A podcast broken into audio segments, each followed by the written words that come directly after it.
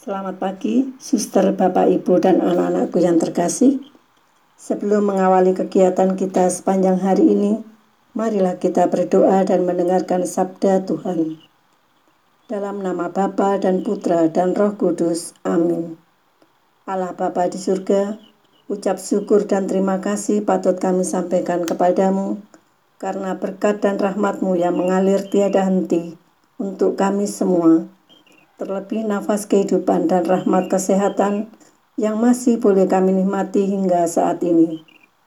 Kini kami hendak mendengarkan sabdamu, bukalah hati dan pikiran kami, agar kami mampu mendengarkan sabdamu dengan baik. Inilah Injil Yesus Kristus menurut Santo Yohanes. Dimuliakanlah Tuhan. Dalam amanat perpisahannya, Yesus berkata kepada murid-muridnya, Janganlah gelisah hatimu, percayalah kepada Allah, percayalah juga kepadaku. Di rumah Bapakku banyak tempat tinggal. Jika tidak demikian, tentu aku sudah mengatakannya kepadamu. Sebab aku pergi ke sana untuk menyediakan tempat bagimu. Dan apabila aku telah pergi ke situ dan telah menyediakan tempat bagimu, aku akan datang kembali dan membawa kamu ke tempatku, supaya di tempat aku berada, kamu pun berada. Dan ke mana aku pergi, kamu tahu jalan ke sana. Kata Thomas kepadanya, Tuhan, kami tidak tahu ke mana engkau pergi. Jadi bagaimana kami tahu jalan ke sana? Kata Yesus kepadanya, Akulah jalan kebenaran dan hidup.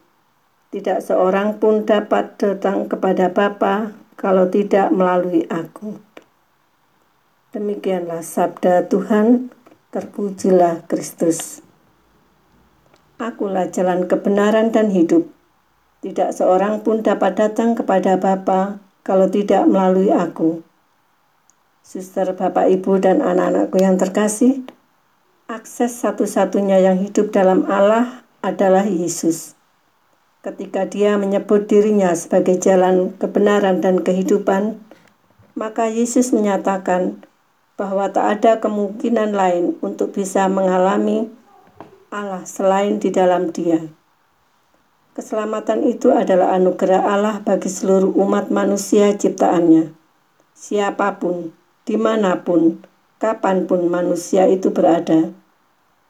Tawaran keselamatan itu bersifat universal Siapa pun boleh memilih jalan keselamatan itu. Dari pihak Allah selalu memberinya secara cuma-cuma dan berlimpah ruah kepada manusia. Allah mengendaki semua ciptaannya mengalami keselamatan dan damai sejahtera, baik di surga maupun di bumi. Refleksi bagi diri kita masing-masing, apakah kita mau datang dan mengikuti jalan itu, marilah berdoa. Ya Tuhan, kami ingin menyerahkan diri kami seutuhnya kepadamu, karena kami percaya Engkau akan memberikan kami keselamatan dan kenikmatan rohani.